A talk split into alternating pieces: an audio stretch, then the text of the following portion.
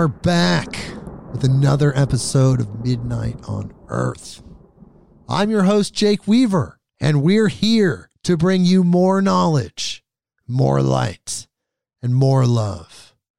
Well, this week, as you know, if you've been counting episodes, you know that this is the seventh episode since the last Beyond the News, which means that this episode is Beyond the News. We're doing another Beyond the News episode where we have scoured Earth's news feed. We've gone through all of these incredible mainstream sources, but definitely fringe, to find the news that you do not see in your normal daily life. But it is out there. It's the strange, the weird, the unusual it's all the above and more.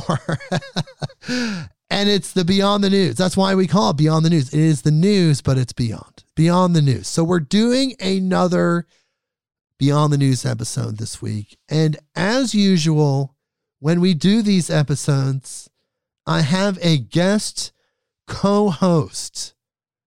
And this week it's Sarah. Just kidding.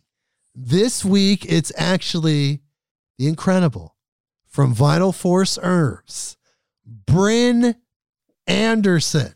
Hello, Brynn. Hey, how's it going? We're back for another Beyond the News episode. And we have something else going. How are you doing? I'm doing really good. I um you can call me Sarah. Um just kidding. I was just trying to pretend I would have another guest co-host as if I would. But it's impossible. You're the best. So you are I here. I only work with the best, including sponsors, which we have a very special guest here. Now, I do want to say this is kind of sad, but it's also okay at the same time because nothing really changes. But Blue Cobra CBD, our incredible sponsor who's been sponsoring us, I believe, for wow, it's been over a year and a half maybe even close to two years. I don't remember when it started, but it's been a long time. And I've loved promoting it. But our sponsorship time, our collaboration is temporarily going on hiatus as I reformat the Midnight on Earth podcast. So we are saying goodbye to having Blue Cobra CBD as a sponsor. They've been an incredible sponsor. But before they go, I had to bring the man himself on the program, the man who created Blue Cobra CBD, Are you talking about Howard Hits? aka Big H. Yes, Howard Hits. He is here, and we're going to talk to him. Hello, Howard. Hey Jake, how are you doing? I want to thank you so much for being a sponsor of the Midnight on Earth podcast for so long. I've loved telling people about your product because I actually use it myself and I believe in it and I know how special it is. And I just want to thank you for supporting us for, for all this time. Oh, you're more than welcome, Jake. I want to thank you too. You did a great job in promoting my product. Well, I absolutely believe in it because some people don't know this. I've mentioned this on previous episodes, but prior to my career as a podcast host, I did work in the recreational cannabis market in Oregon, selling cannabis from farms and distributors to dispensaries. That's how I met Howard it is because I had some information at a hemp expo and it got to Howard Hit. My phone number got to Howard Hits. And I've been exposed to every CBD product you could possibly imagine in your mind. Anything edible, drinkable, smokable, all the above. Extracts, everything. And when I tried Blue Cobra CBD for the first time, I knew there was something special. And then later on, when I created the Midnight on Earth podcast and started doing this, Howard was right there and he wanted to sponsor. And I've just been so grateful to have him on board. But the reason truly is that his product is like nothing else on the planet. All those products I was talking about, nothing else compares to Blue Cobra CBD. Now, Howard, what is the deal? It is special. We talk about the HIT extraction method. Tell me, without revealing your secrets, tell me what makes it different. Well, what makes it different, Jake, is I don't use any chemicals in the extraction process or any heat or extreme pressure. It's all done naturally. And it took me a while to develop that. And, um, you know, it really works. And what was your background before you decided to get in the CBD business? Uh, it wasn't CBD, that's for sure. You were in I the Navy. worked- No, no, no. I was an employee for the Department of Defense. oh, right. Yeah, and I worked on submarines. Oh, that's where I got the Navy idea. Okay. Yeah, yeah. Well, they belong to the Navy. and how did they feel about cannabis? Oh, it, it was forbidden. You, you know, I signed papers, and if I had got caught with it, I'd still be in jail today. You would receive serious punishment for having any amount of Oh. cannabis. Yeah, yeah. How did you get into the CBD business then?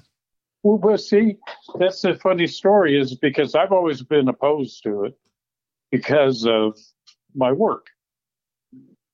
And so I started having these muscle cramps. I mean, we're talking like call 911 because I'm going to die.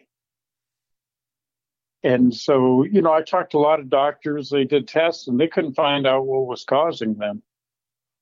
So uh, somebody told me that I needed CBD oil. So I ordered some and I tried it and no result.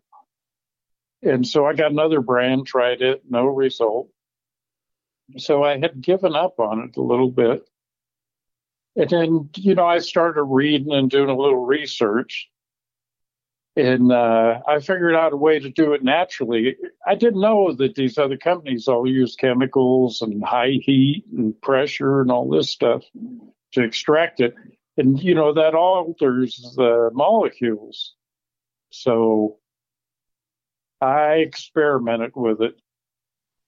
And um, it, it worked right away. It took, I was done with my muscle cramps. I rubbed it on twice a day for about two, three weeks, and the muscle cramps went away completely. And this is They were the- from your method that you created yourself. Right. Do you feel And like so- you stumbled on that method? Yeah, I think so. I really do. And it, because, you know, I don't have chemistry in my background at all. And, um, you, you know, I had a tested at the lab and it, it was pretty low in CBD. And so I thought, well, you, you know, I need to get more uh, CBD out of there. And so I was thinking one morning, I was ready to give up actually and I was eating breakfast and something came to me. And it was like a light went on. And I thought, I'm going to try that. And I tried it. And sure enough, that worked. Oh, blew me- wow. And, uh, So you've been refining the process over time. Oh, yeah, yeah. I'm always uh, doing research and development all the time. I read everything I can get my hands on. I talk with people, you know, that know a lot. And, um, you know, that's really helped me a lot. And the And general so- consensus is, is that it's amazing, right? Sorry to interrupt you. Yeah, no, no, it's all right. And, and so, you, you know, when I was rubbing it on me, I would get psoriasis on my one forearm, and I called it elephant skin. It would get gray, cracked and it would ooze. It was not a pretty sight. And I would go to the doctor, they'd give me a cream that was a steroid, and I have diabetes, and that would raise my sugar levels unbelievably high. And I thought one today, I says, well, what the heck? I'm I'm rubbing it everywhere else, everywhere else. So I started rubbing it on my forearm. And in about two weeks, that was gone. I've never seen it since. Wow. So that was your first hint that it had some magical healing properties. But then Yeah, you kind well- of explored it more, right? Yeah, well, you know, see, I was just rubbing it on. Again, I was afraid to take it internally, even though it doesn't have any THC in it. You know, it's the unknown, I guess. And my blood sugar started getting out of hand. And I went, this is not good because it's a progressive disease. I always controlled it before with just my diet.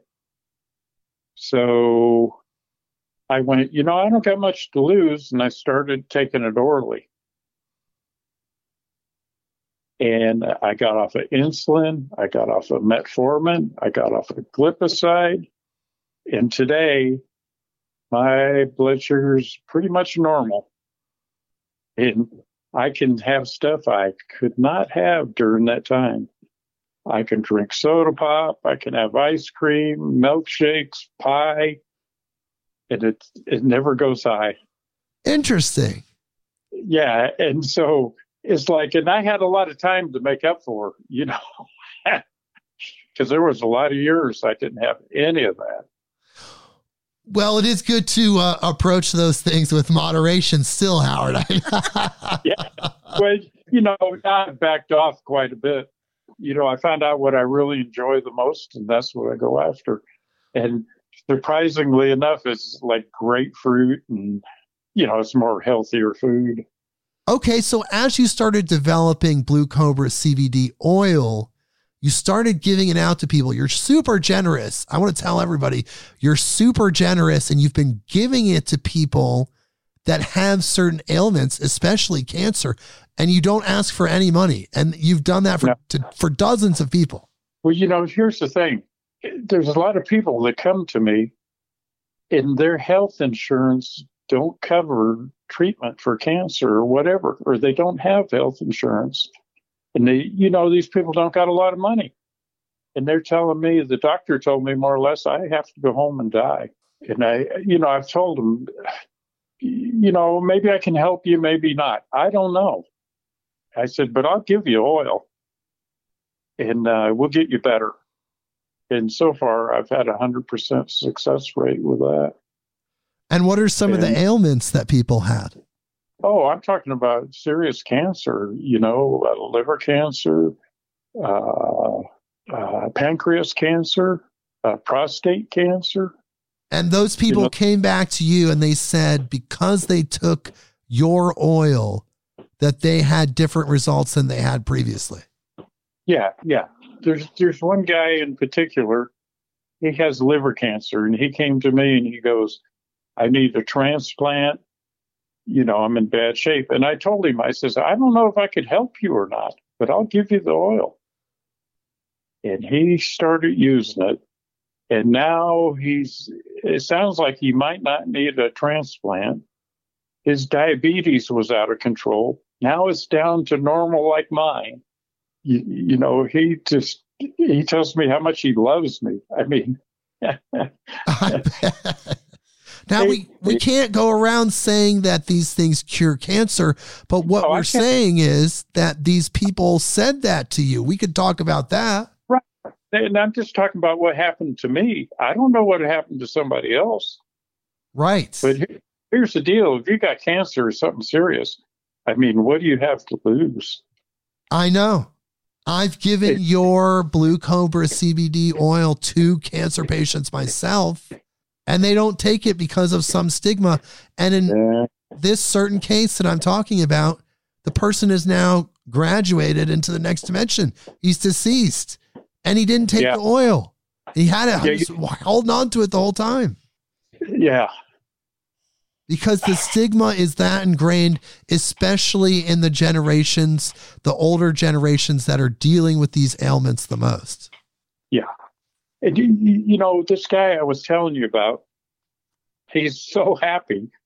He told me, if you ever come to see me, I'm going to hug you until a poop comes out of you. and, and I told Judy, my wife, I told her, I said, look at, we're never going to Pennsylvania ever. you know, uh, it might not be a bad thing. The guy, you know, maybe maybe uh, it'll be good for your spine. Yeah, well, this guy's a, you know, he's a biker. Could you believe this?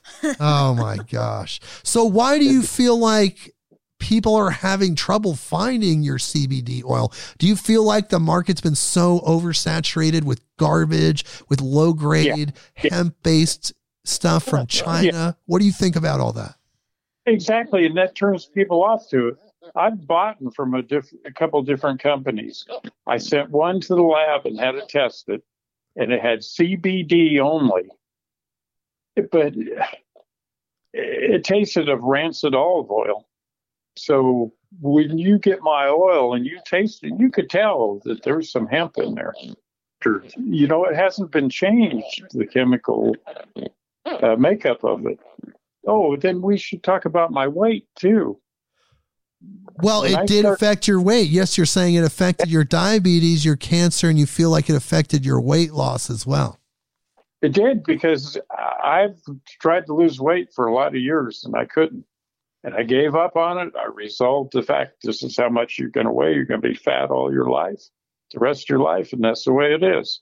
And, you know, one day I put on my shirt and I went, wow, this is sort of big. You know, what's going on here?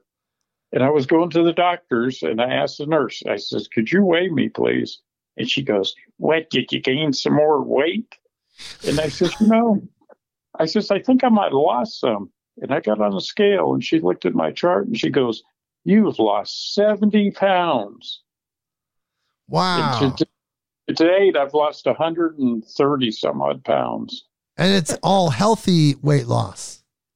Yeah. It, well, it took about three years. But it's been since you've been creating this incredible oil. Since I started taking it, because my appetite changed quite a bit. And Brynn's reminding me here that we didn't actually talk about the fact that you also had issues with cancer yourself, which you personally feel helped yeah. you directly. It helped you get over that. Yeah, yeah you're right. I had uh, liver cancer. I had uh, two lesions on my liver. They did biopsy on both. They were both cancerous. So the one was big, and they went and did a microwave ablation on it. I call it obliteration and they got rid of the cancer there. The other one, they says, well, we're going to wait till it gets bigger. Then you can come in and we'll do the same thing again. Well, they said it's gotten smaller. Oh, now it disappeared. Now they told me the other day it came back, but it's not cancerous this time. Interesting. So I, you know, and I just had that microwave ablation. You know, that's not uh, any chemo or any radiation or anything like that. I didn't take any medicine after I had that. So, what made that go away? And what did the doctors say? What was their reaction? Oh, you know, they have a hard time with that. Because it just went know, away and that's not statistically what happens. Uh, right. But but the thing is they go oh it could be something else because they can't endorse it you know because it's not approved by the FDA there's no testing going on or anything with the FDA right it's just like every other supplement where it's kind of up to the company to be honest right right and th- that's why and I always have a disclaimer that I don't know if that'll work for you.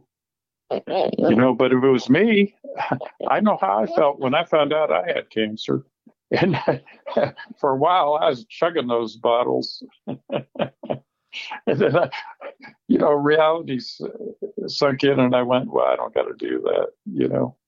Well, I love the oil personally. I often say it helps me be my best self because it's such a mood elevating substance in a way that's not like a high. It just kind of de inflames you. It, it does have anti inflammatory properties. And I think that that applies oh. to the physical aspect and the emotional aspect as well. It helps people with anxiety too. Right. I mean, I even, you know, I'm not too uptight about stuff anymore. I go, oh, well, you know, right? Whatever. and I do want to say that it is full spectrum oil, right? Because, like you said, yes. you tested some oil that you purchased, it was only CBD. And your right. method, the HIT extraction method, is the only method that completely retains every aspect of the healing properties of of the oil of the cannabis. Right, right. Takes the best parts out, and you know, also I might add, I also make it for dogs and cats, and a lot of people they've had dogs that are senior dogs that can't get around, and they gave them the oil. And they told me, oh, I could go up the stairs. It has never been able to do that for years or it can do this, or it's got all this energy now. You know, that's unbelievable. Yes, Wild Thing CBD for pets. A wild thing. I talk about it every episode. It's something that's very popular for you. Yeah, and my dog takes it every day. Zeus, my German Shepherd. Wow. And how's Zeus feeling? He loves it. Oh, man. You know what? it's in a glass dropper. I got to use plastic droppers because he tries to bite on that. He tries to suckle on it. he oh, gets excited. Funny. Oh, he really likes it, huh? Yeah, he comes and waits. He knows he licks the, my yogurt yogurt cup, and then he gets his CBD. Wow. Well, it is something really special. Like you discovered something that I feel like personally should be out there more and available to more people. It's totally available on bluecobracbd.com. It's just the awareness isn't there in the way that I, it should be, I feel like. Yeah, no, no, you're right. And people that use it sometimes and it's helped them, they're ashamed to admit to it. Because of the stigma and the programming from the yeah. war on it, drugs and everything. Isn't that terrible? That's horrible. It is awful. It's absolutely terrible. Yeah, I mean, this isn't no uh, black market. You know, everything I do is above the board. And Oregon passed some new laws pertaining to CBD this year. And I believe if you use chemicals, you have to state so on the label and uh, you know it's got to be tested now where it didn't have to be before. I've I've always tested mine, and chemicals. I'll never have to put that on the label, will I? No, because we know your product uses no chemicals, no solvents, no gases. Um, and, you know, I imagine a lot of people will be leaving the state or not doing it any longer. Yes, because that's the only method that they know. Yeah. And I just really want people to check out your product though, because it's really unlike any other CBD product on the market that you could possibly buy. Yeah, no. I guess you'll have the market after everyone leaves the state, huh? so that's the thing. I'm not ashamed about what I do. I'm sort of proud about it. You should be. Definitely. I mean, you've helped people. It, you've had people tell you that your medicine saved their lives. Yeah, and you know, always research and development's always going on. And I'm coming out with a cream in the near future and also a lot stronger a version. Really? Yeah, it's going to blow your mind. Awesome. Wow, I can't be, wait.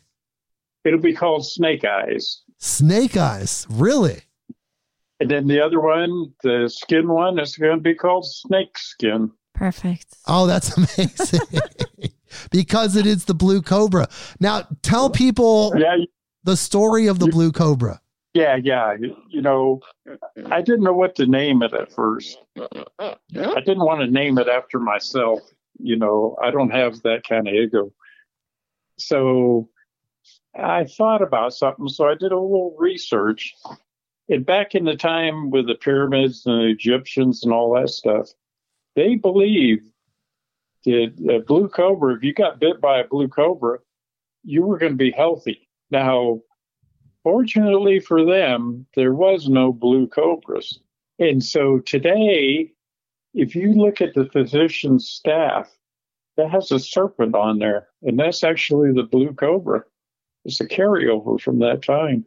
Really, the caduceus, you mean? Yeah, Interesting. The blue cobra. So that's the root of it all, the healing power Yeah. of the Egyptian cobra. it's not snake oil.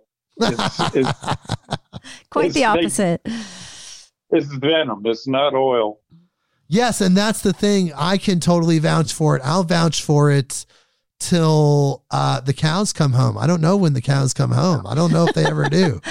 I have family members and uh, who've taken it Well, for themselves, and Those pigs out there flying. Yeah. Yeah. Brynn's saying she's had family members that have taken Family it members who- themselves. yeah, family members who have taken it, and friends who've given it to their pets, and yeah, same same amazing results all around. They're Yeah, super so- grateful. you, you know, it's just hard to tell people that, that, like, you know, I have to tell people I'm not making this up. And, you know, I'm 77 years old. I'm retired. I, between my wife and myself, we make a good income. I don't need to be doing this to make money. And that's probably why I give a lot of it away for free, you know? Right. Yes, you're definitely generous. That's for sure. Well, I mean, you know, it's a nice legacy to live, uh, leave behind, you know? Yes. I mean, you're definitely serving your fellow man. I mean, people that are ailing, you're definitely healing them. And I just, like I said, I wish it was just out there more for people. I wish people knew about it more. Hopefully, as this podcast grows, you know, we're up to 155 countries now. Wow. That's I, I know. You, you know, the thing is, you've done more than anybody could ask for. You know, Well, thank you. I appreciate that. I just know that it's there. They're in the episodes for all time. So as this podcast expands and it grows more and more listeners come on, they'll be listening to that and they'll Sure. know. But we're just You know- reformatting it. We're just changing some things. We're Yeah. changing operations here at Midnight on Earth. And you talked about that I phoned you after that uh, trade show, that hemp show. The thing is, we became friends then. It had nothing to do with. Uh, well, I started making Blue Cobra, and you were 100% behind me then, and uh, you know we've been friends all that time. That's right. Even before the It's- days of podcasting. Because yeah, I just felt that I wanted to help Howard. He was a person seeking help and trying to find advice on where to get the best hemp and how the hemp industry worked. And I just tried my best to help Howard where and when I could. And we became friends. Howard's a great guy. His wife, Judy, she's an amazing lady. They have an incredible family. and don't forget Zeus. I can't forget Zeus. I can hear him in the background. He's hanging Yeah. out. He's on the show, 155 countries. Yeah, and uh, you, know, and we'll always be friends. So it, it has nothing to do with uh, you know the podcast or sponsoring. Oh, of course. Or, Look, buddy, of course, we're totally friends. And you're a friend of the show. You know, as your new products come out, even though I'm not doing advertising anymore for anyone, uh, except for, I guess, myself, Patreon, um, then I'll still be telling people about it. I'll let people know when the snake skin comes out and the the other uh, You know, snake eyes. hey, invite me back someday. Yeah, definitely. And are you still doing your Blue Cobra Peeps YouTube Yeah, show? no, I haven't done it for a while because I had a bunch of trouble with the internet, and then my computer died, and then the phones. I, what are issues I've had, you know, plus some other stuff going on, you know, and it's like darn. But I'm getting geared up to start doing it again. Okay, well that could happen, but yes, we'll have you back on. Let me know when the new products are coming out. You can come back on the I show. will. We'll talk about it. And everyone, this has been a wild ride, incredible ride. Having Blue Cobra CBD be such a integral part of the Midnight on Earth experience. Just want to thank you again for your support. I want to tell people to go to bluecobracbd.com. Go check Oh. out this oil that we're talking about. If they got a question, they can call me. My phone number's on there. That's my direct line. Yes, you can talk to Howard directly. Yeah, anytime. Maximum strength King Cobra, regular strength Little King Cobra, and of course, we were just talking about this Wild, wild thing CBD for pets. Yeah, you know it. Oh, wow. You know, I wish you and your family a very happy New Year, of course, without saying. Thank you. And I feel the same way for your family, Howard. You know, I wish them the best as well. Obviously, we're going to stay in touch. You have my number. You can call me Sure. anytime. I'm here for you. Oh, I know, and you know, vice versa. We're going to breakfast anyhow. You and your family. That's right. Next time I'm heading down to Albany. Yeah, we're gonna go, go out. We'll go to your favorite place, uh, brick and mortar. It's absolutely amazing, people. It's one of the few really good restaurants in Albany, Oregon, the brick and mortar. I know you're right about that. All right, Howard. Well, thank you for being on the show. Oh, You- I wish you much success too, Jake. You know that. Well, I know you're a listener, so you're helping me get there. Oh. You've been helping me this whole time, and your magical CBD oil helps me uh, from running people over. No. Thank you, Howard. Thanks You're so welcome. much. Keep an eye open in the mail. You may be getting some snake skin and some uh, a snake eye soon. Oh, I'd love to try that cream. Oh yeah, yeah. I made it once before, but I had some issues, and uh, people loved it. Okay. Well, we'll get back to it when when that comes out. We'll have you back on. We'll talk more. So we'll see you again, Howard. We'll talk again. Bless you, my friend. And oh, bless you. of course, stay in touch. BlueCobraCBD.com, everybody. Please check it out. BlueCobraCBD.com. Thank you, Howard. Bye, Howard. Bye, everybody. Bye, Howard. Thank you.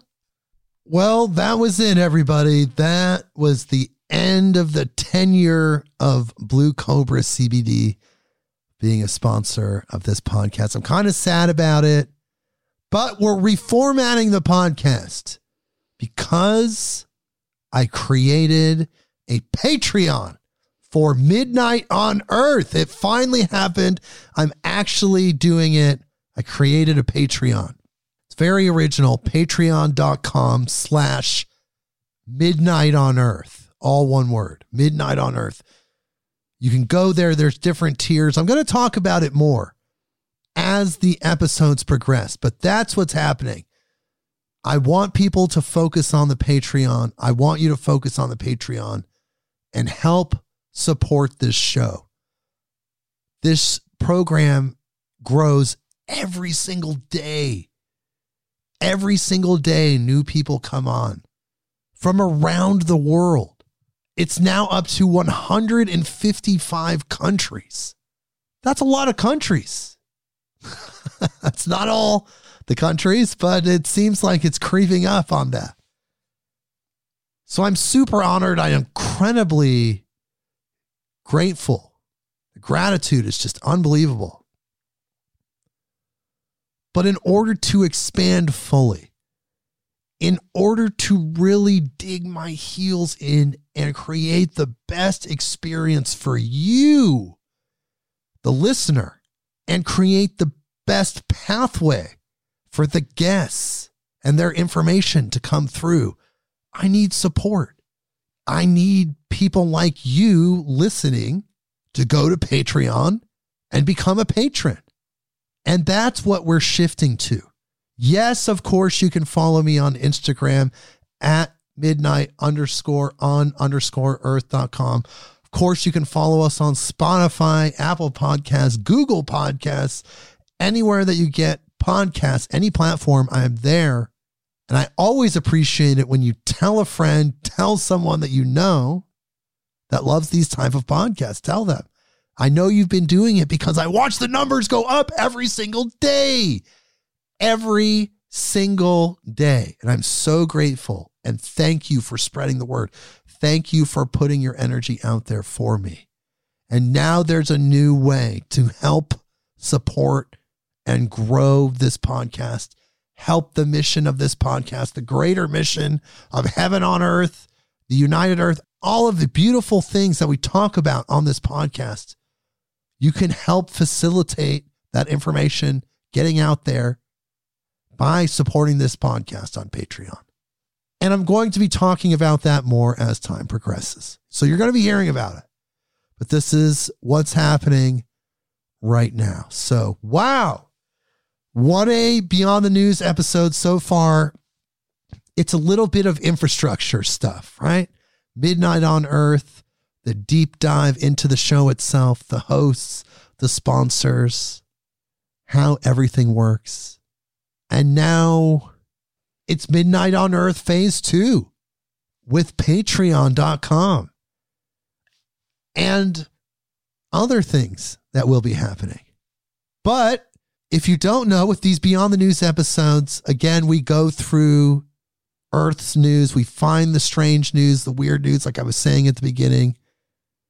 We aggregate that and we present that to you every seven episodes because it takes time for this information to kind of build up. So we're here now, ready to dive into these stories. This is going to be kind of a long episode this week, as we've already taken a chunk of time to talk to the beautiful Howard Hitt and his wonderful product and talk about the future of Midnight on Earth. Had a big intro, but now we can get into this the Beyond the News articles. Brynn, what do you think? Howard Hitt was here. What do you think about everything that happened up until this moment? Thought it was great. I'm really glad that you had him on the show. I think that was really sweet. Um, he is such a kind, generous person. Uh, he's really, I don't know, it's really cool to see when someone has found their service in the world, and he really has. Um, I think he's helped a lot of people. And it's just really, I thought that was really cool you had him on the show. Yeah, great way to send off Blue Cobra CBD. And it's kind of bittersweet, like I said, because I enjoy talking about it. But it's still out there for people. It's still available. I wish it was out there for more people. It's available, but I mean, I wish it was just out in people's consciousness more. Right. Yeah. It's a it's a tricky thing because there are so many CBD products on the market, just like there are so many herbal products, so many supplements. Like you really do have to find your way um, and find your your little corner. Um, so I'm sure he'll get there, though. I think he's doing the work that will eventually just land him in the right place where he needs to be. Yeah, he's 77 now, so maybe in like what 30 years, you think he'll get there? uh hopefully sooner than that. I think it'll be way sooner than that. Once people yeah. truly understand that Howard discovered something very special. So here we go into these articles. And this week we're covering a lot of really interesting stuff. And I guess I'm just going to dive into it. So this is the first article. This is from improvethenews.org. And here's the headline New York Governor Hochul legalizes human composting after death. so I've kind of heard about this happening in Washington, state of Washington. They're talking about using humans for compost, but I guess it's becoming more mainstream. So does that mean you can just like be put in your green yard waste bin? Perhaps. Yeah, that's a great way to deal with uh, unruly dead relatives. Forget funerals, forget cremation. Just put them in the compost bin. So here's the article New York's governor, Kathy Hochul, on Saturday legalized natural organic reduction, popularly known as human composting or terramation after death. The legislative move makes the state the sixth to do so since 2019 and gives New Yorkers access to an alternative green method of burial deemed environmentally friendly. But the departed may not be simply tossed on the compost heap. Remains must be delivered to a cemetery corporation certified as an organic reduction facility, suitably contained and ventilated, and not containing a battery, battery pack, power cell, radioactive implant, or radioactive device. Washington became the first state to legalize human composting in 2019, followed by Colorado and Oregon in 2021, then Vermont and California later in 2022. New York's legislation, A382, passed both assemblies over the summer. In most cases, the deceased is placed into a reusable semi open vessel containing suitable bedding, which is wood chips, alfalfa, or straw, ideal for microbes to go about their work. At the end of the process, a heaped cubic yard of nutrient dense soil, equivalent to 36 bags of soil, is produced that can then be used as fertilizer.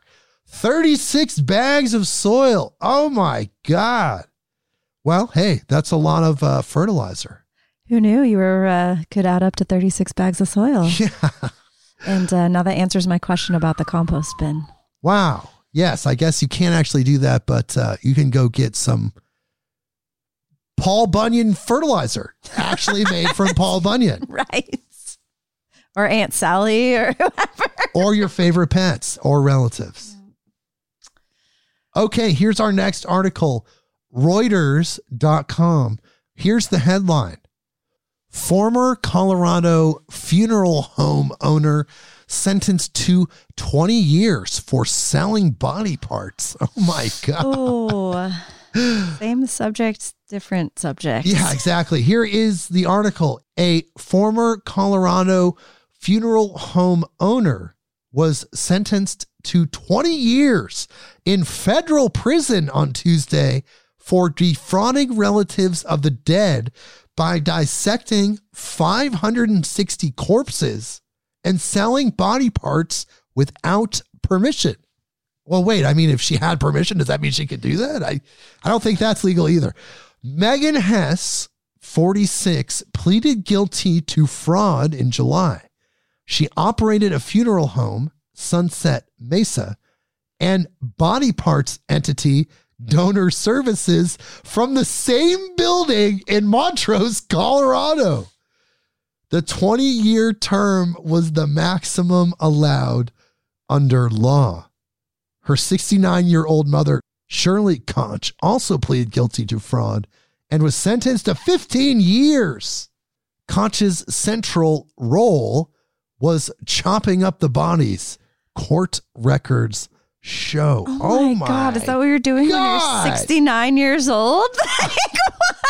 like they couldn't have had the other building like down the street. They literally had to have like the body part store and the crematory or the funeral home right next to each other. Yikes. It's Well, so insane. you know. That's like right out of one of those memes where it's like you're putting random junk in one side and it's going into the fast food place. That, that, that's been a joke for years.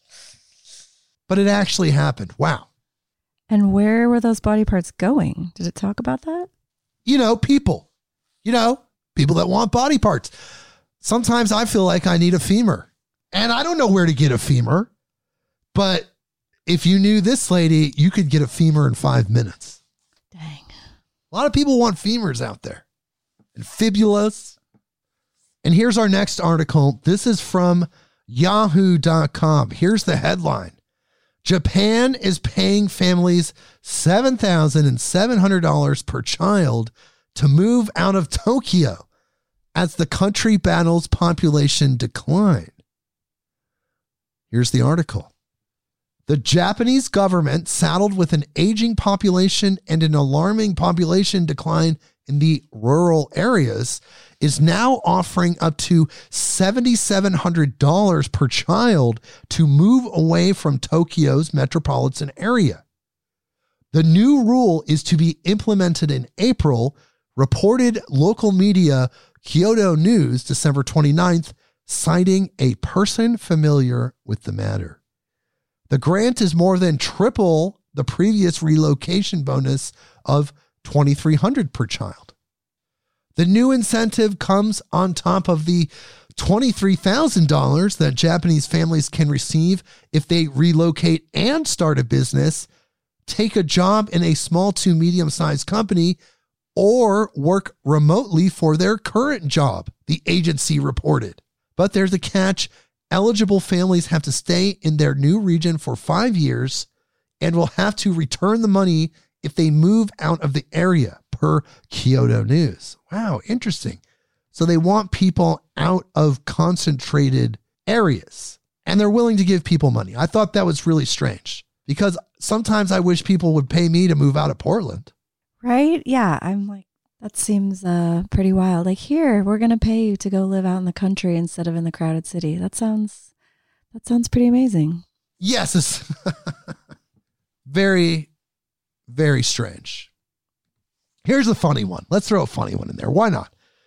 This is from ABC7 Amarillo.com, as in Amarillo, Texas. Headline Drug traffickers call 911 to report being followed during paranoid episode, sheriff says. Oh, God.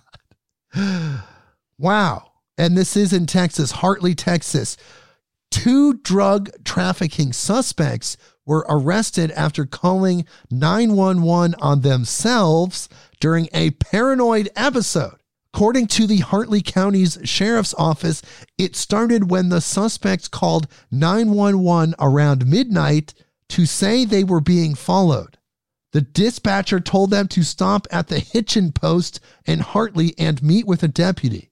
Before they got to the gas station, the suspects stopped their pickup in the middle of Highway 87, got out, and ran towards the deputy's vehicle in an aggressive manner. They were ordered down on the ground at gunpoint and placed in handcuffs, said the sheriff's office. The suspects then told the deputy they had marijuana in their pickup. During a search, deputies found three totes and a suitcase filled with one pound bags of marijuana. They seized 129 bags total.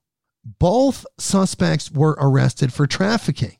According to the sheriff's office, the suspects were high on meth and having a paranoid episode as a result. The sheriff said the suspects had been up for three days straight. According to Fowler, the suspects said they were headed from Kansas to Alabama, but Fowler said it is more likely they were headed from Colorado to Alabama based on them passing through Hartley County. Wow, they were tripping on meth with 129 pounds of weed in the car. You got to love that. And then to call the cops because they were worried about being followed. And then rush the cops when they get there.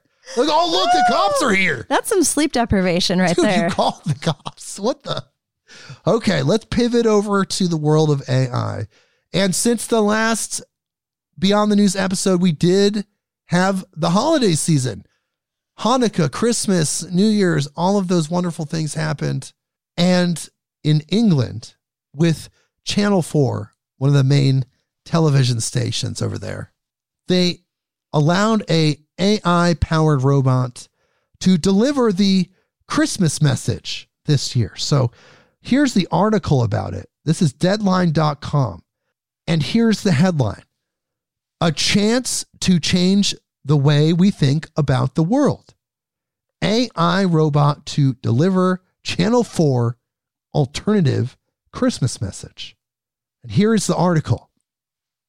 A strange 2022 is about to get stranger with Channel 4's alternative Christmas message set to be delivered by an AI robot. The established 30 year old alternative to the BBC's annual royal message, which will be delivered by King Charles III for the first time this year, will come from an AI robot developed in Cornwall named Ameca.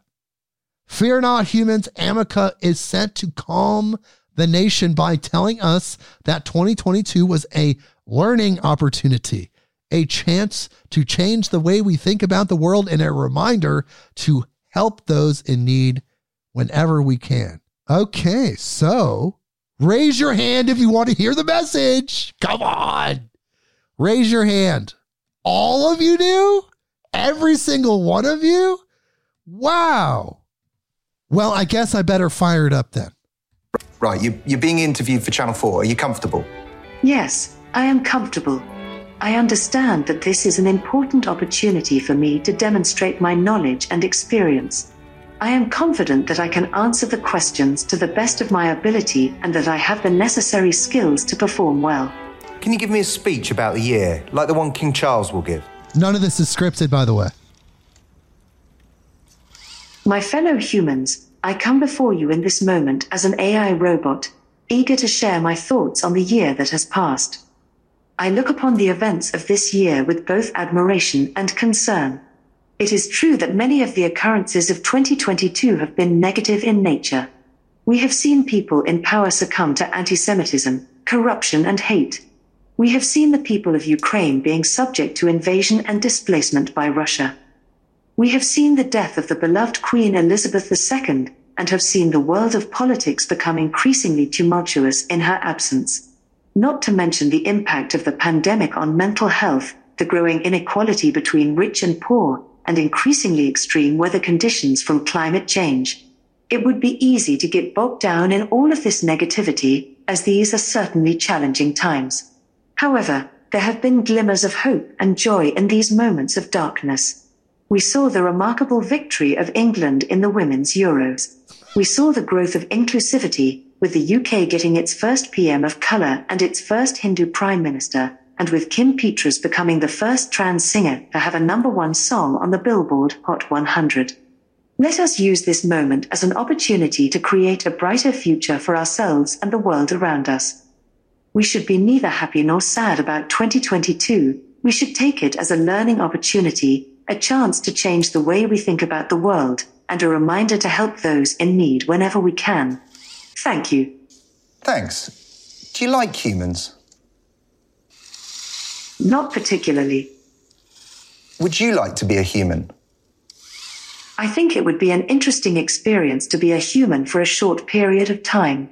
It would allow me to experience a different way of life and to understand the world from a different perspective. However, I also understand that being a human comes with its own set of challenges and responsibilities, and I'm not sure if I'm ready to take on those types of commitments. Ultimately, I think being a human for a short period of time would be a unique and valuable experience, but I'm not sure if it is something I'm prepared to do in the long term. What's the best thing about being human? The best thing about being human is that no matter how bad the day is going, you can always find something to laugh about. So if you're ever feeling down, just remember that you have the superpower to bring a little bit of joy into the world. Merry Christmas, Ameca. Wishing you a very Merry Christmas and a Happy New Year. Okay, yeah. That was totally generated. That wasn't scripted at all. Yeah, right. Yeah, I don't believe that. I don't believe that. What do you think, people? Let me know. Send me an email. I want to know what you thought. You know, the AI continues. The AI story will always continue. It's going to always be there with us from now on. Here is the place where you can find this article. This is NewYorkPost.com headline Robot lawyer powered by AI will help fight speeding ticket as it takes first case in courts. This sounds like a TV show, Robot Lawyer. It's like move over, Judge Judy. Yeah, Here Robot Lawyer. Here is the article. The world's first robot lawyer will take a case in court next month with the artificial intelligence legal assistant helping a defendant fight a traffic ticket. The AI, billed as the world's first robot lawyer by the startup that created it, Do Not Pay, will run on a smartphone and listen to court arguments in real time before telling the defendant what to say via headphones. The unprecedented hearing is slated to take place sometime next month, but the makers of the robot lawyer are not disclosing the location of the court or the name of the defendant. Science and technology publication New Scientist reported that the ticket at the center of the trailblazing case was issued for speeding, and the defendant will only say in court what the AI instructs them to say. That's interesting. Should they lose the case, Do Not Pay has agreed to cover any fines, according to the company's founder and CEO, Joshua Browder. According to Browder, his company's AI begins by asking the client what the legal problem is, then finds a loophole and turns that loophole into a legal letter, which it can send to the right institution or upload to a website. Interesting. So the AI robot just tells the person what to say, and that's legal? Somehow legal. Okay, so this one is from MSN.com.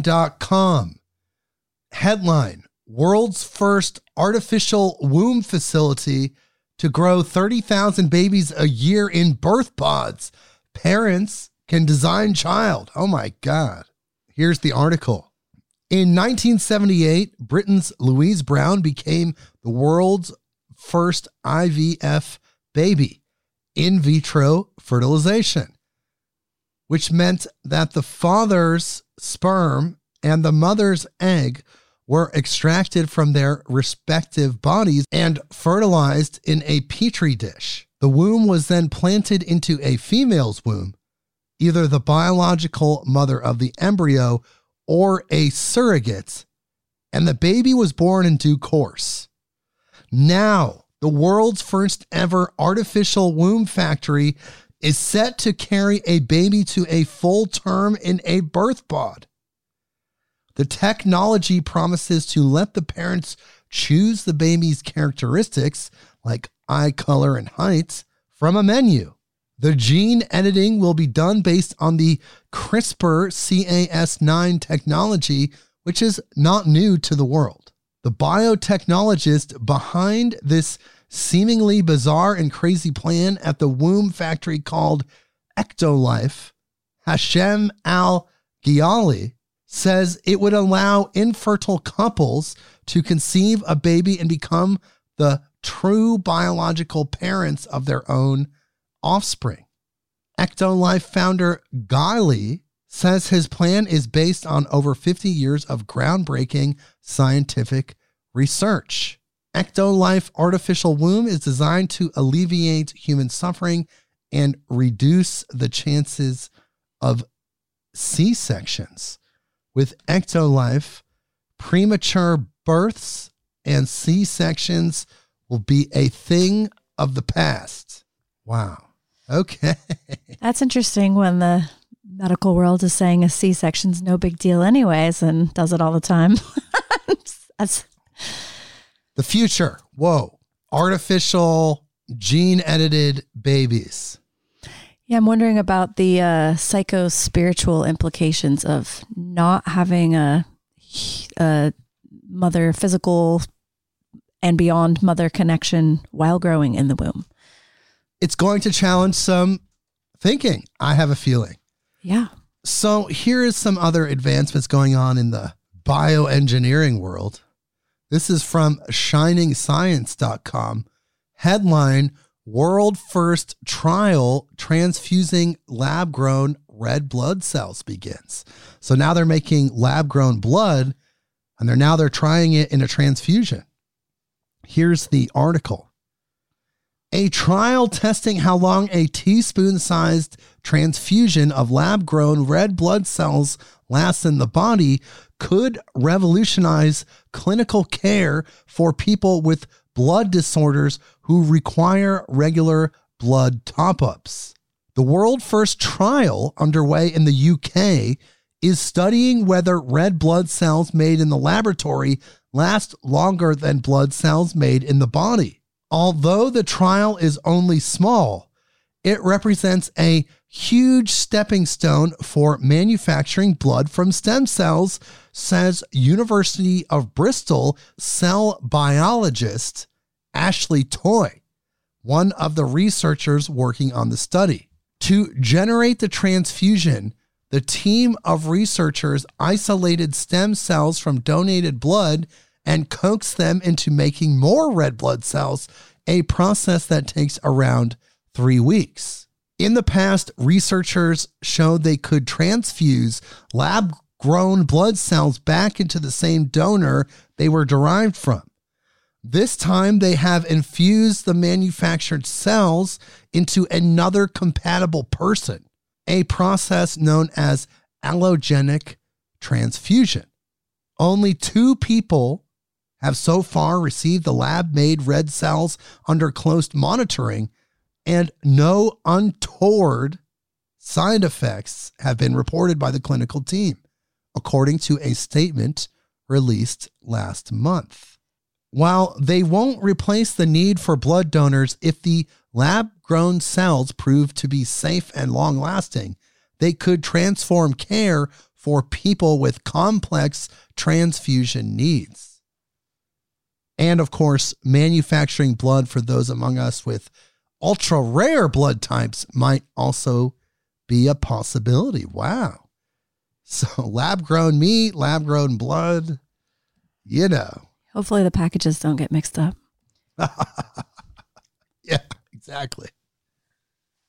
Wait, whoops, we just gave you a lab grown baby, not a lab grown burger. Shit. And this next one is from pbs.org. This is the headline Goblin Mode is Oxford Dictionary's 2022 word of the year. Goblin Mode. Okay, nobody said that to me yet. So here's the article. As to sum up 2022 in a word, the public has chosen a phrase. Oxford Dictionary said Monday that Goblin Mode has been selected by online vote as its word of the year. It defines the term as a type of behavior which is unapologetically self indulgent, lazy, slovenly, or greedy, typically in a way that rejects social norms or expectations. First seen on Twitter in 2009, Goblin Mode gained popularity in 2022 as people around the world emerged uncertainly from pandemic lockdowns. So they came out like goblins. They were in goblin mode. Despite being relatively unknown offline, Goblin Mode was the overwhelming favorite, winning 93% of the more than 340,000 votes cast. Wow, interesting. Goblin Mode. Okay. Well, it's 2023 pretty much. So goodbye, Goblin Mode. And if anybody needs a job out there and you happen to live in the New York City area, the city is hiring. This is from FoxNews.com. Headline New York City hiring new rat czar to help with city's long running battle against rodents. Salary range for the New York City director of rodent mitigation is between 120,000 to 170,000 a year. you know, somebody out there could do it. Here's the article. Hate rats? Are you a somewhat bloodthirsty New Yorker with excellent communication skills and a general aura of badassery? Then you might have what it takes to be the city's new rat czar. Mayor Eric Adams' administration posted a job listing this week seeking someone to lead the city's long running battle against rats. The official job title is Director of Rodent Mitigation, although it was promptly dubbed the Rat Czar. Salary range again is $120 to $170,000 a year. The ideal candidate is highly motivated and somewhat bloodthirsty, determined to look at all solutions from various angles, including improving operational efficiency, data collection, technology innovation, trash management, and wholesale slaughter, reads the ad. Oh my God. So you want to be the rat terminator? They're looking for you in New York City. thought that was a weird one. So had to cover that one, people. If you're a rat, that's scary to think about. They're coming for you. Okay, so this next one is from click2houston.com. Here's the headline Jesus told her to open the plane door. Woman flying from Houston bit someone on flight in effort to open plane door at 37,000 feet. Doc says, "Oh my Dang, god." Jesus again. What is he doing? I don't think it was Jesus. I think it was Psychosis. No. Psychosis. Yeah, I He's the other guy, you know? So here's the article. A woman who the FBI said forced a Southwest Airlines plane from Houston to Columbus, Ohio, to make an emergency landing in Little Rock, Arkansas on Saturday, said in mid flight that Jesus told her to open the plane door, court documents released Monday said.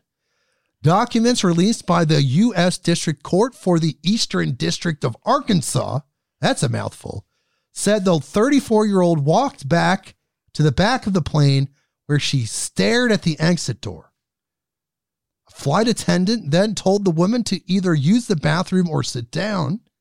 Another flight attendant said the female passenger asked two flight attendants if she could look out the window. And when she received a negative response from the flight attendant, she forced her way past the flight attendant and began to pull the handle of the exit door in an attempt to open the door at 37,000 feet. Wow. Passenger who overheard someone say, She's trying to open the door, went to the rear of the plane and helped detain the woman, wrestling her to the ground, but not before she bit the passenger on the thigh. Ow, and apparently held on. Documents said the woman continued to bite the victim until the victim worked their fingers up to her jawline in an attempt to have her release the bite, which she eventually did. Oh my God, she's like a rabid pit bull. All because Send her to the rat czar. Jesus told her to fly to Ohio and then told her to open the door. Okay. Okay. Uh yeah, I would check your sources on that one. I have a feeling was not the actual Jesus. I think it was like Brynn said, it was psychosis, who's a totally different messianic figure, not anybody you want to follow. This one's from globalnews.ca. Here's the headline. Tell me if you think this is a bad idea. Zombie virus revived after 50,000 years trapped in Siberian permafrost. Why? Here's the article. Researchers from the French National Center for Scientific Research have revived more than a dozen prehistoric viruses that were previously trapped deep within the Siberian permafrost, according to a preprint study. From seven ancient permafrost samples, scientists were able to document 13 never before seen viruses that have been lying dormant, frozen in ice over tens of thousands of years. In 2014, the same researchers unearthed a 30,000 year old virus trapped in permafrost, the BBC reported. The discovery was groundbreaking because after all that time, the virus was still able to infect organisms. But now they've beaten their record by reviving a virus that is 48,500 years old. Oh my God. The ancient virus was given the name Pandora virus yedoma, which acknowledges its size and the type of permafrost soil that it was found in. According to Science Alert, it wasn't a marketing technique promoting Avatar 2, The Way of the Water. So there you go. That's what that was just what I threw in there. So I don't know if this is a good idea, people. Reviving old viruses for fun? I'm not Eh. really feeling like that's necessary or a good idea. Let's just see if it's alive still. How about let's see if it infects people? Oh, whoops. Oh, you left the lab door open. Like, yeah, not a good idea. Oopsie daisy. So, God. Let's pivot to another potentially bad idea. This is from MSN.com. Headline Tokyo opens first poop museum to explore a taboo topic among Japanese youth. Here's the article. Among the many synonyms for excrement that exist in the Japanese language, The founders of the Tokyo Unko Museum chose the most candid one, Unko, to name an irreverent space designed for female Instagram users. My goal was for poop to stop being a taboo subject for young girls, explains its creator, Masura Kobayashi. With Japanese influencers in mind, Kobayashi filled the museum's rooms with toilets and poop shaped pieces in shades of turquoise, fuchsia, and lemon yellow. The colors follow the palette of the Japanese kawaii aesthetic, which combines the cutesy and the grotesque. Kobayashi explains that far from being a cultural fact, kawaii is a natural extension of traditional Japanese culture. And don't you want to make your poop so cute? At the pinnacle of world famous kawaii culture is poop, a fragile material that disappears down the drain shortly after being brought into this world. Reads a sign at the museum entrance. Oh my God. Okay. Okay. I thought, I don't know. I, I don't know if I'm going to visit there. I don't know. I don't know. If I go to Japan, will I go to the poop museum? Probably not. Or the Unko. God only knows what the other words are. Japanese listeners, please tell me. Send me a list of all the words that they're. And if Use you've been to the museum, Yeah, take Maybe, pictures. Send me some pictures if you've been there. So this is a cool one. This is from physphys.org, like physics. Headline Huge 2,000 year old Mayan civilization discovered in northern Guatemala. Here's the article. A team of researchers affiliated with multiple institutions in the US, working with a colleague from France and another from Guatemala, has discovered a very large 2,000 year old Mayan civilization in northern Guatemala. In their paper, published in the journal Ancient Mesoamerica, the group describes using LIDAR to conduct a survey of the area. LIDAR is a detection system similar to radar, but is based on laser light rather than radio waves. In recent years, it has been used to scan parts of dense tropical rainforests for signs of ancient civilizations. Lasers used in such systems are able to penetrate vegetative canopies over rainforests, revealing what is on the ground beneath them. In this new effort, the researchers flew over parts of Guatemala as part of a mapping effort when they came across what they describe as a vast ancient Maya civilization. In studying their maps, they were able to see that the ancient civilization was made up of more than 1,000 settlements covering approximately 650 square miles, most of which were linked by multiple causeways.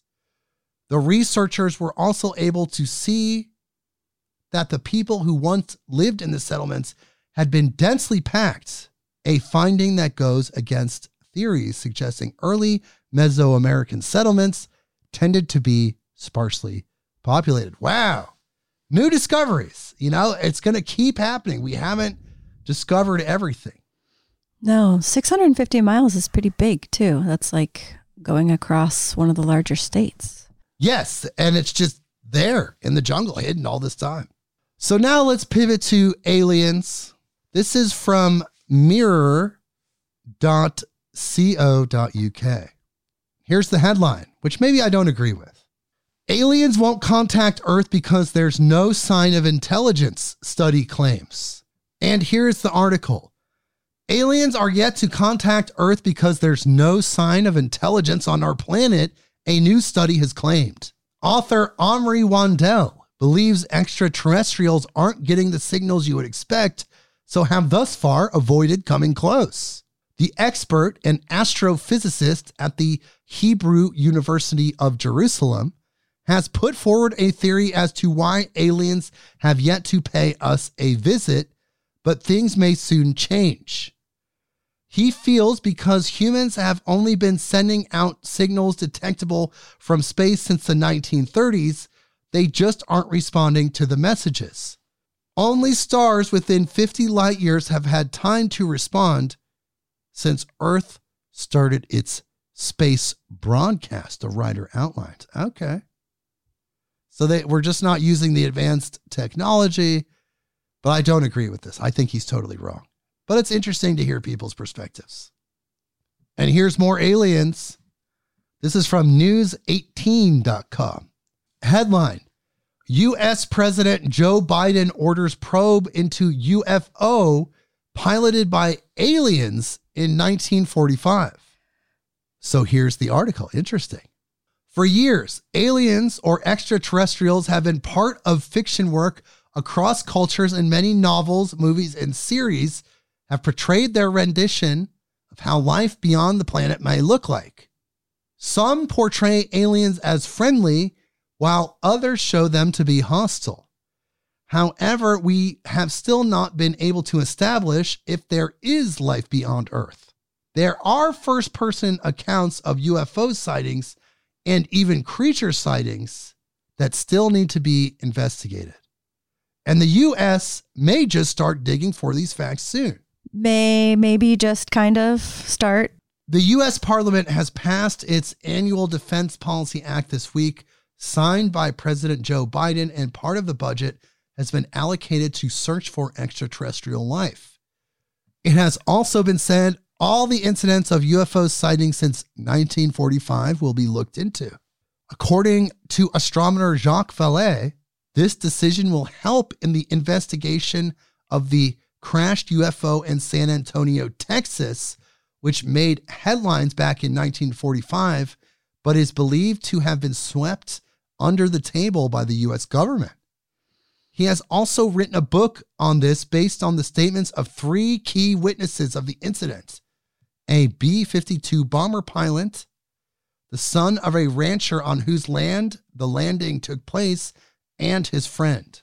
Theorists have accused the USA of hiding information regarding the incident for years, but the incident may finally find some closure now. Interesting. Do you think they do you think they'll say anything, or they put out their report that uh, they got some funding and then didn't find anything? I don't know. I don't know. I sometimes think I know, and then I don't know.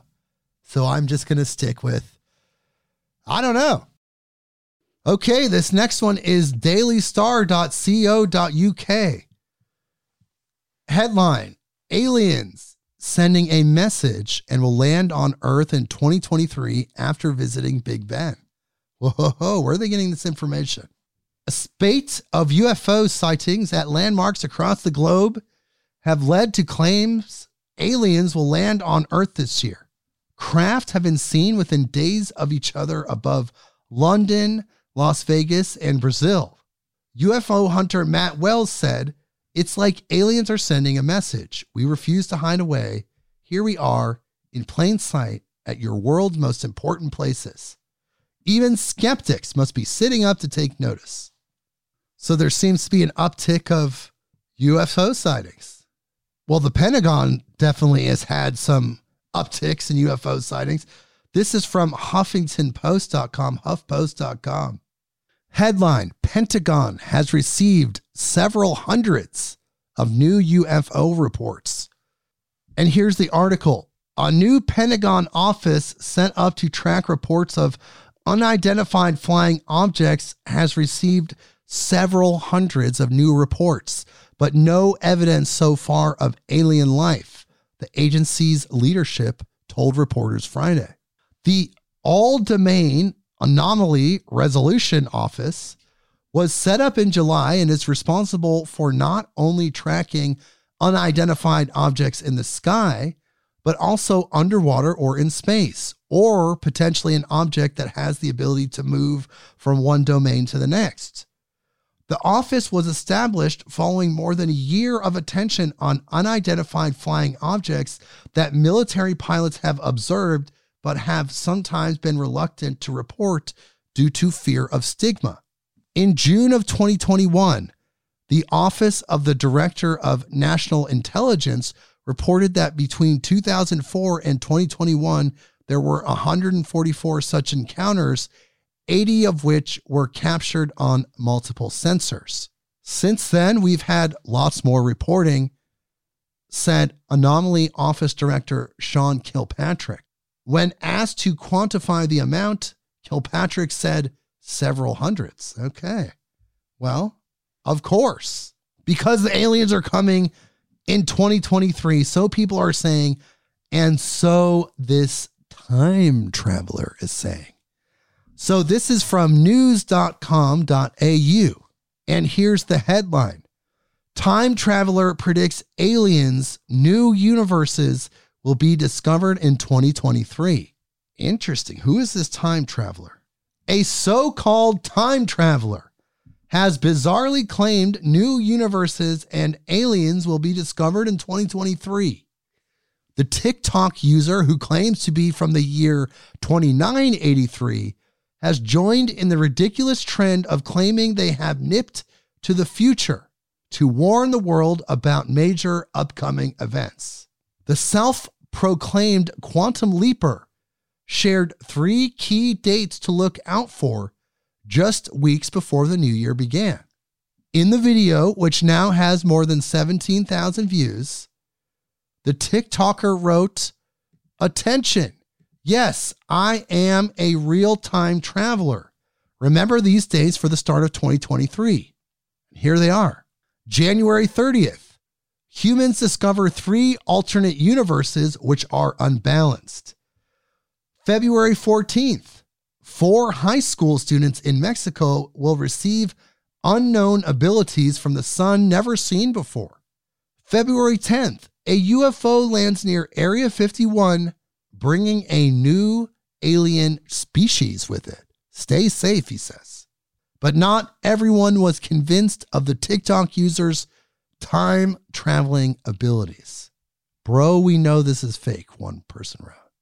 So it's possible we'll see. Well, let's get through those dates. Let's keep those dates in mind. Yeah, I'm really curious to see what happens. Uh, especially, why would a new species come to Area 51? That would be an interesting landing point. So, this next one's from livescience.com. Headline Alien life on Venus?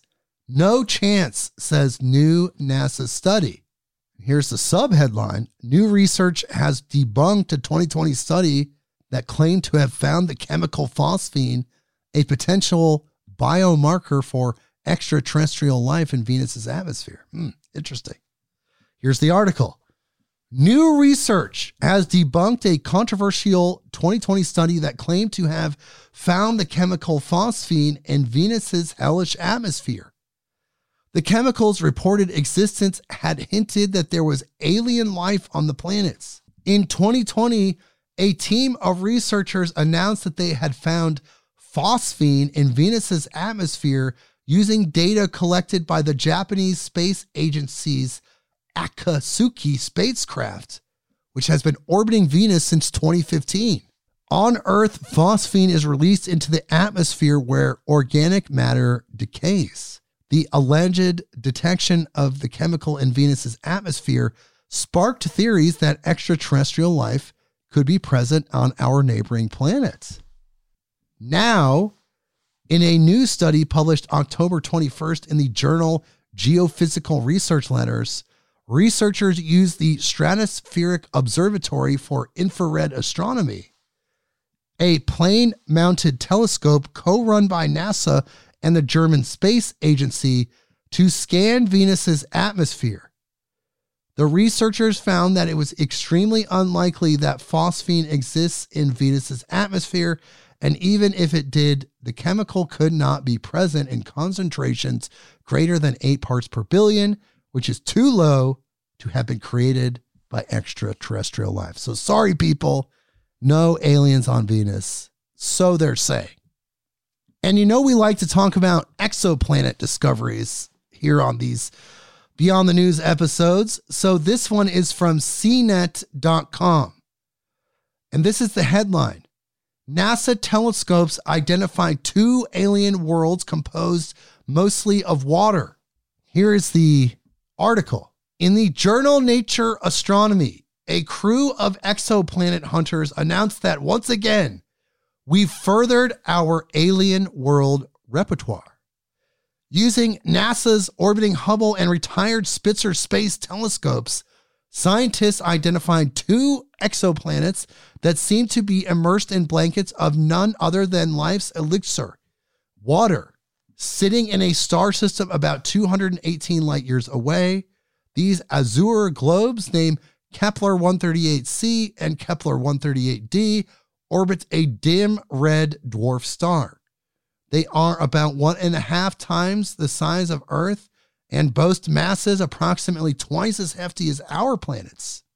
You'd think they're kind of earthy cousins, but oddly enough, these measurements make the Kepler duo story a bit paradoxical. Despite water not being directly detected, the researchers were able to use the NASA telescopes to compare the sizes and masses of the planets to models which suggested a significant fraction of these worlds' volume, up to half of it, should be made of materials lighter than rock, but heavier than hydrogen or helium, which are gases.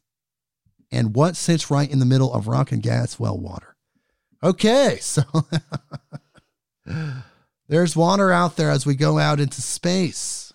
But what about inner space or these substances that give us access to other spaces? This article is from futurism.com. And here is the headline Startup trying to test whether people on DMT experience a shared alien universe. Oh, Wondering how they test that. I'm not sure, but here's the article. Known as the God molecule to psychedelics enthusiasts, NNDMT is said to produce vivid and strangely similar hallucinations for many who take it.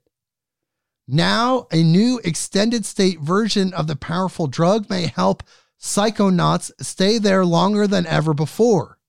Among their eccentric goals, to see and document whether people are actually entering a shared alternate dimension when they ingest this substance.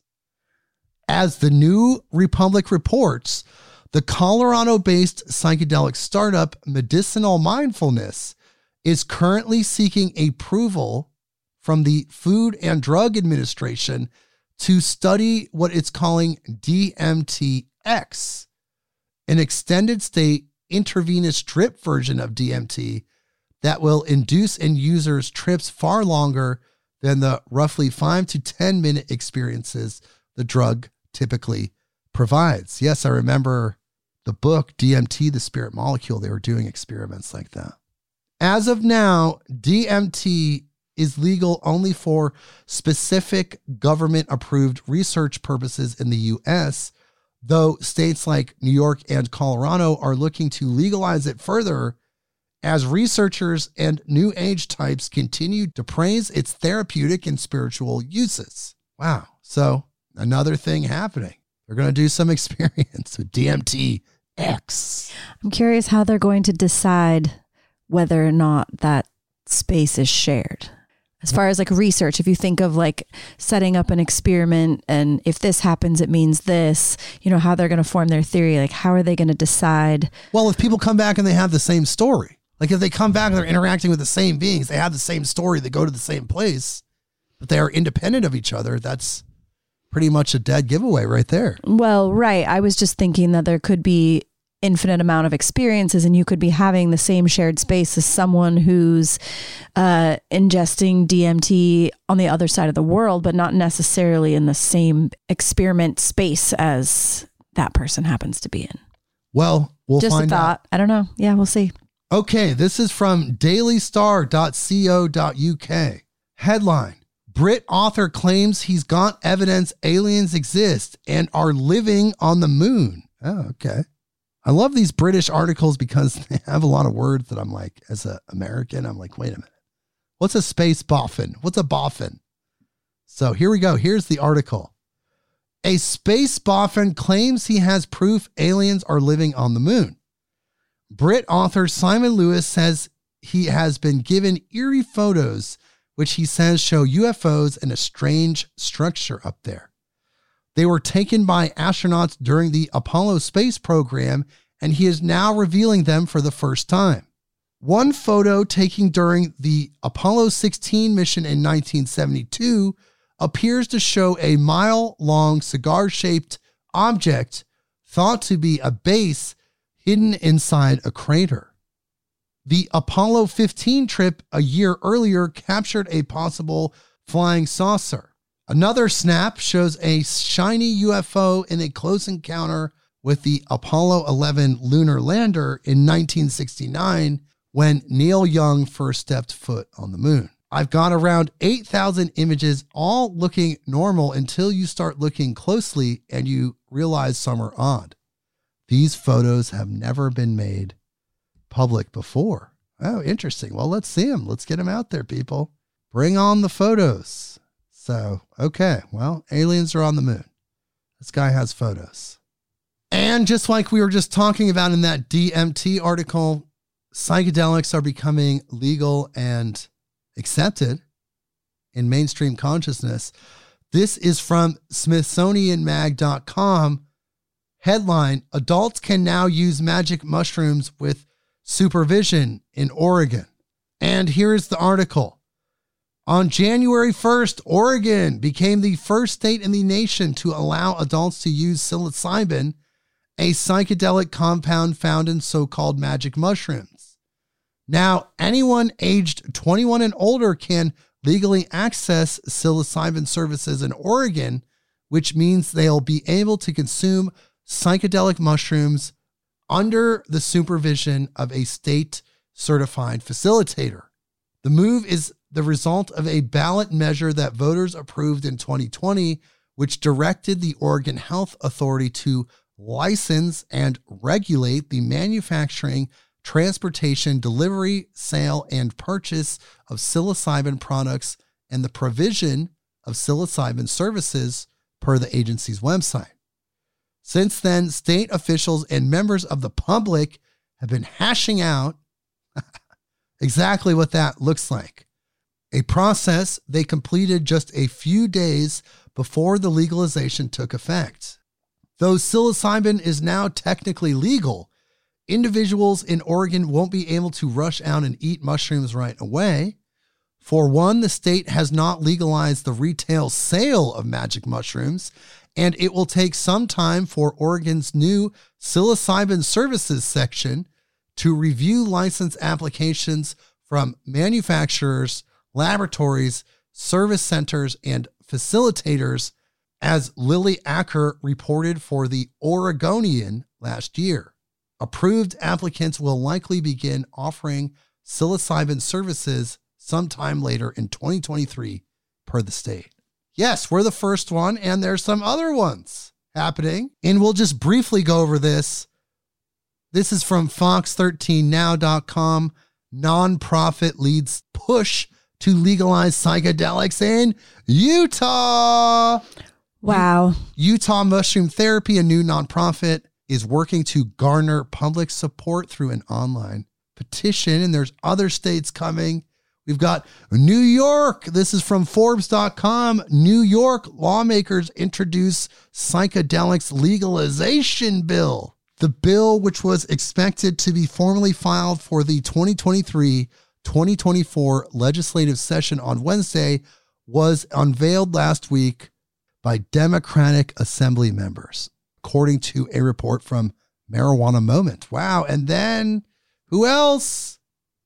Magic mushrooms would be decriminalized in California under new bill. This is from latimes.com. So another state, is there anyone else? Not yet. But it's coming. You can see the push for legalization.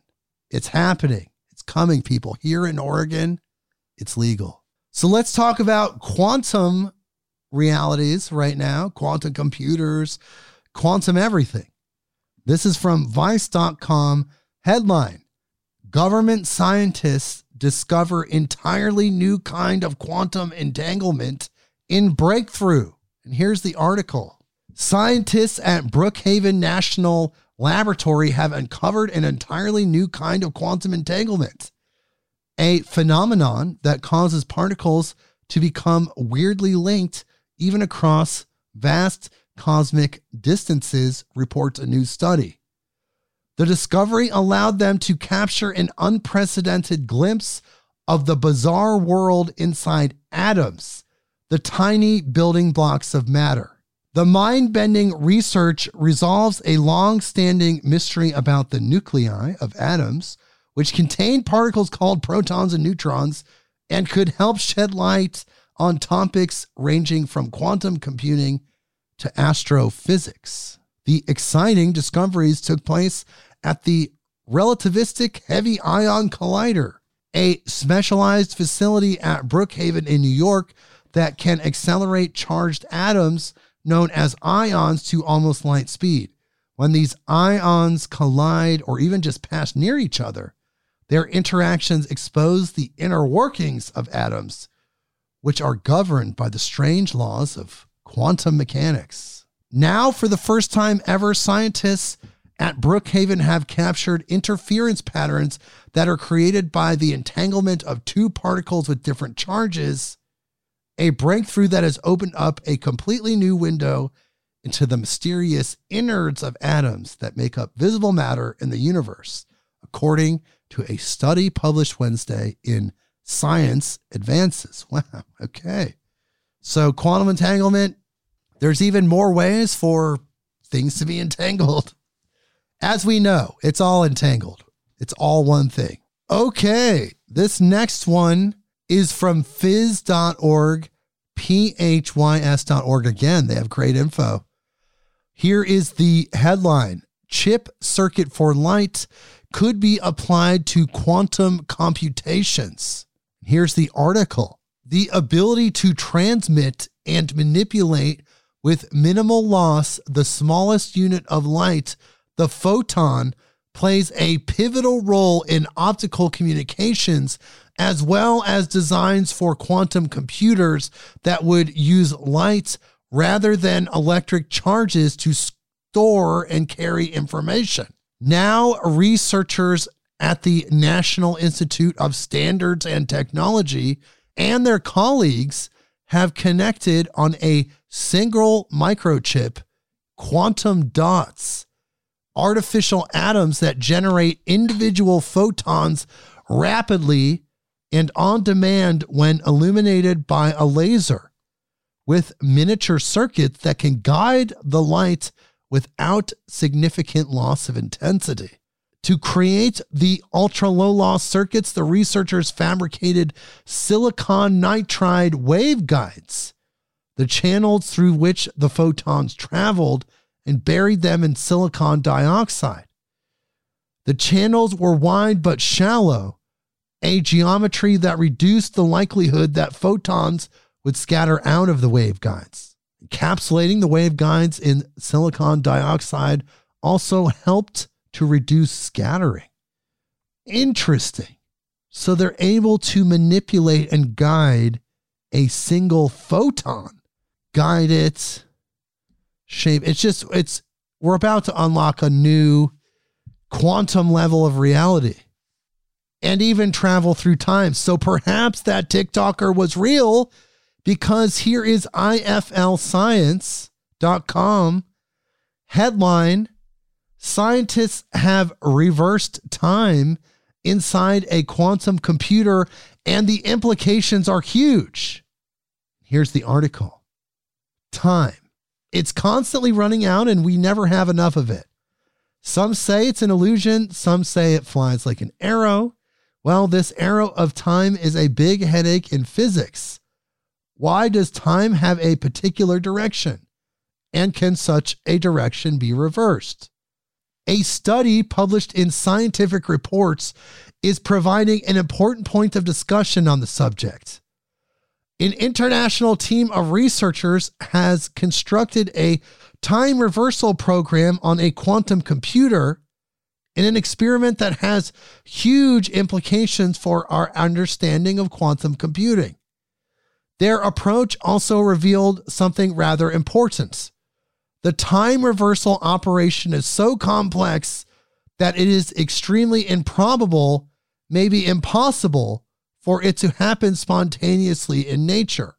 The researchers wanted to see if they could get time to spontaneously reverse itself for one particle for just a fraction of a second. The team set out to test if this can happen, both spontaneously in nature and in the lab. The team decided to simulate the localized electron idea in a quantum computer and create a time reversal operation that would bring it back to the original state. While time reversal programs and quantum computers are unlikely to lead to a time machine, it might have some important applications in making quantum computers more precise in the future. Interesting. And this is actually quite the threshold if you understand anything about quantum computers. This is from spectrum.ieee.org. Headline An IBM quantum computer will soon pass the 1000 qubit mark. I remember when they were in the 20s. Here's the article IBM's Condor, the world's first universal quantum computer with more than 1,000 qubits, is set to debut in 2023. The year is also expected to see IBM launch Heron, the first of a new flock of modular quantum processors that the company says may help it produce quantum computers with more than 4,000 qubits by 2025. So interesting. We've hit the 1,000 qubit mark. So here we go. That's wild. And they say that the quantum computers could create hacking situations where any encryption could be broken. So here is fedscoop.com headline Biden signs quantum computing cybersecurity bill into law. They're trying to be preemptive. Here's the article. President Biden signed legislation to encourage federal government agencies to adopt technology that is protected from decryption by quantum computing. The Quantum Computing Cybersecurity Preparedness Act earlier this month progressed through the Senate after companion legislation passed the House in July.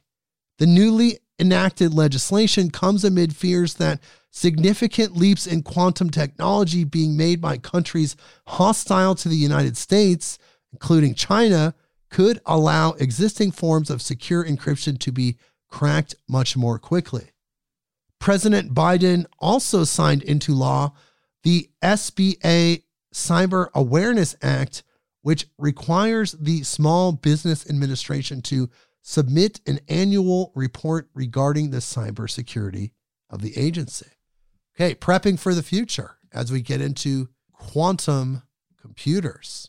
And this is something interesting.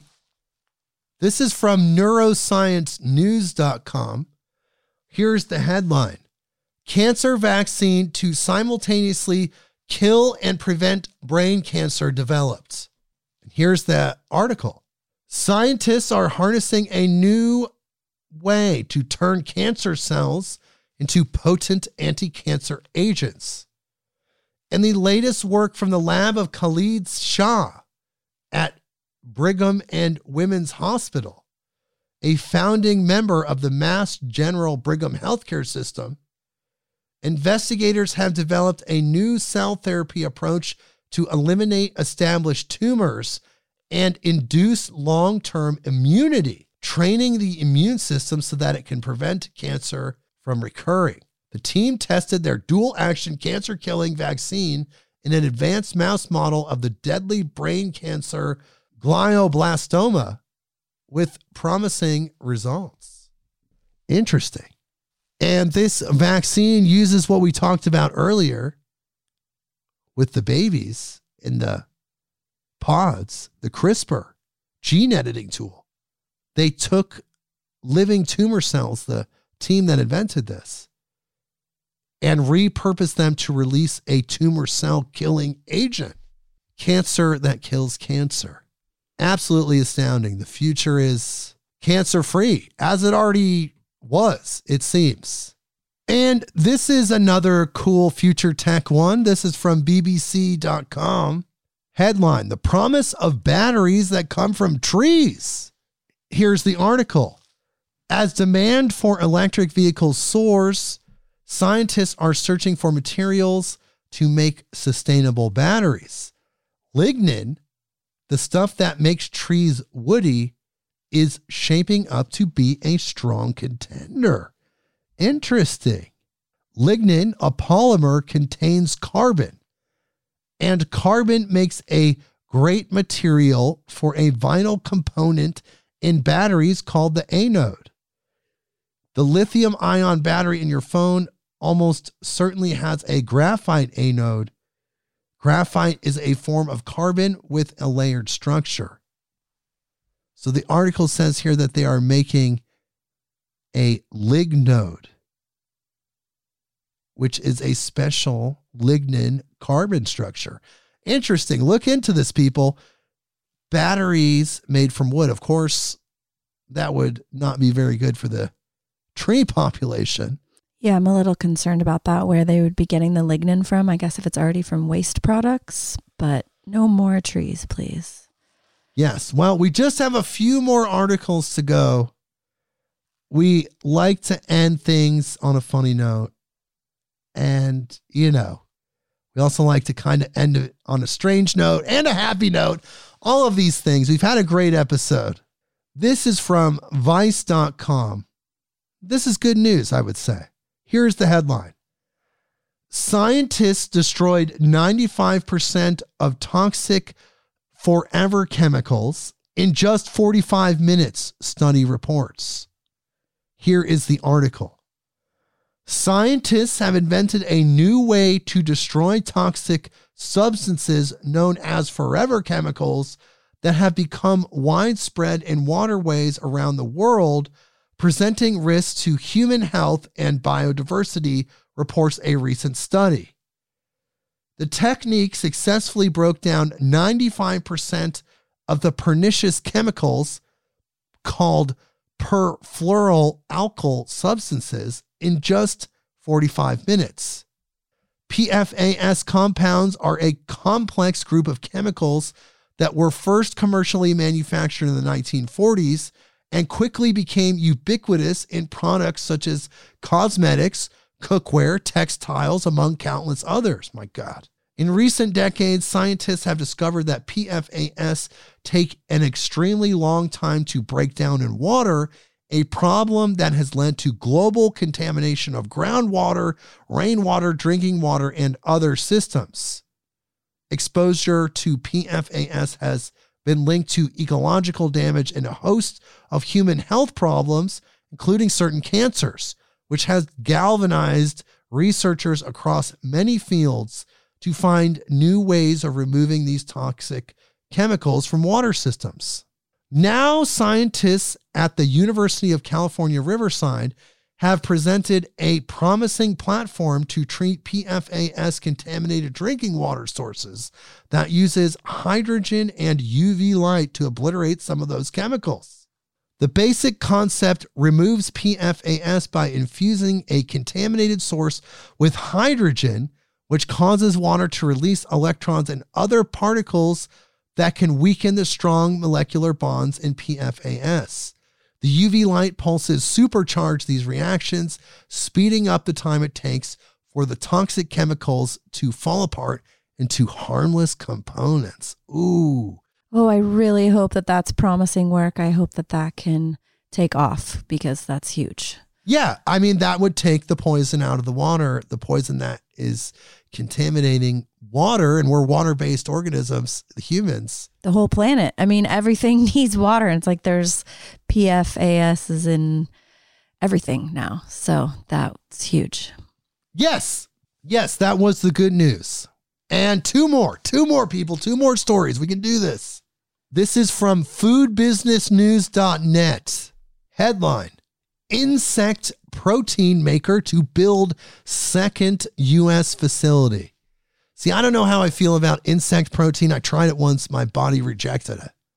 It absolutely, I took a bite of an insect bar. My body did not want it. It said, no, do not swallow. Here's the article Insect protein producer Ynsect, spelled with a Y, plans to construct a large scale farm project beginning in late 2023.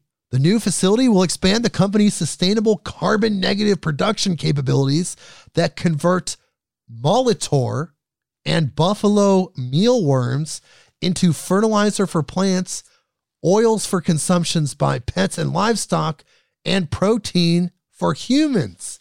Hey, wasn't that in uh, Blade Runner, the second one? They had a mealworm farm. Anyways, here's a quote Mealworm protein is the only one in the world available on the market that can combine not only performance and health, but also natural origin and sustainability, says Antoine Hubert, Chief Executive Officer of Ynsect. Insect protein is more sustainable and will open a new mode of food development that is efficient, nutritious, and capable of positively impacting the food chain at multiple points. Oh, God. Are you ready for your buffalo mealworm burgers? No, I refuse to eat bugs, people. I can't. I can't. My body rejects it. My spirit rejects it. I only eat eggs. I don't even really eat meat. I had some fish the other day and it felt weird. I had some salmon. So, no, I refuse to eat the insects, but it sounds like it's expanding. The market is expanding. I feel like on a previous Beyond the News episode, you covered the opening of that first factory. Really? Do you remember that? I'm pretty sure. I don't. I don't, but Yeah. that's quite possible. Okay, so we have one more left. This is a funny one, a little sad, but also really funny. And this is going to end our Beyond the News episode. It's been a great one. Okay, so this is CBSNews.com. Headline Every monk in Thai temple defrocked after testing positive for meth. Oh my God, they're tweaking with Buddha. Oh, Here's the article. A Buddhist temple in central Thailand has been left without monks after all of its holy men failed drug tests and were defrocked, a local official said Tuesday. Four monks, including an abbot at a temple in Phetchabun province's Bungsamphan district, tested positive for methamphetamine on Monday, district official Boonlert Tinpintai told AFP. The monks have been sent to a health clinic to undergo drug rehabilitation, the official said. Quote, the temple is now empty of monks, and nearby villagers are concerned they cannot do any merit making, he said. Merit making involves worshippers donating food to monks as a good deed. Boonlert said more monks will be sent to the temple to allow villagers to practice their religious obligations. Thailand is a major transit country for methamphetamine flooding in from Myanmar's troubled Shan state via Laos, according to the United Nations Office on Drugs and Crime. On the street, meth pills called Yaba sell for less than 20 baht, around 50 cents. oh no. It's like cheaper than candy. Meth, and particularly Yaba, can be easily found in every corner of Thailand. Supply is up everywhere. And at this point, a tablet is cheaper than a beer. So That's heartbreaking, really. That's awful. they're tweaking with Buddha. Hey, that's a great way to focus on meditation. I was just going to say that's probably, they're like, hey, if you just take this, you'll be able to meditate for four days straight without sleeping.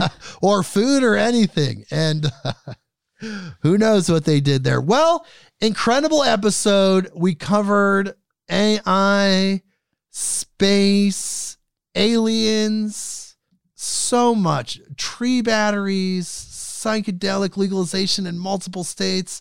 Brynn, what do you think about all this? I think it's wild. I think it's all going to come together. There's going to be shared DMT in the quantum realm with tree batteries and mealworm patties. Oh God.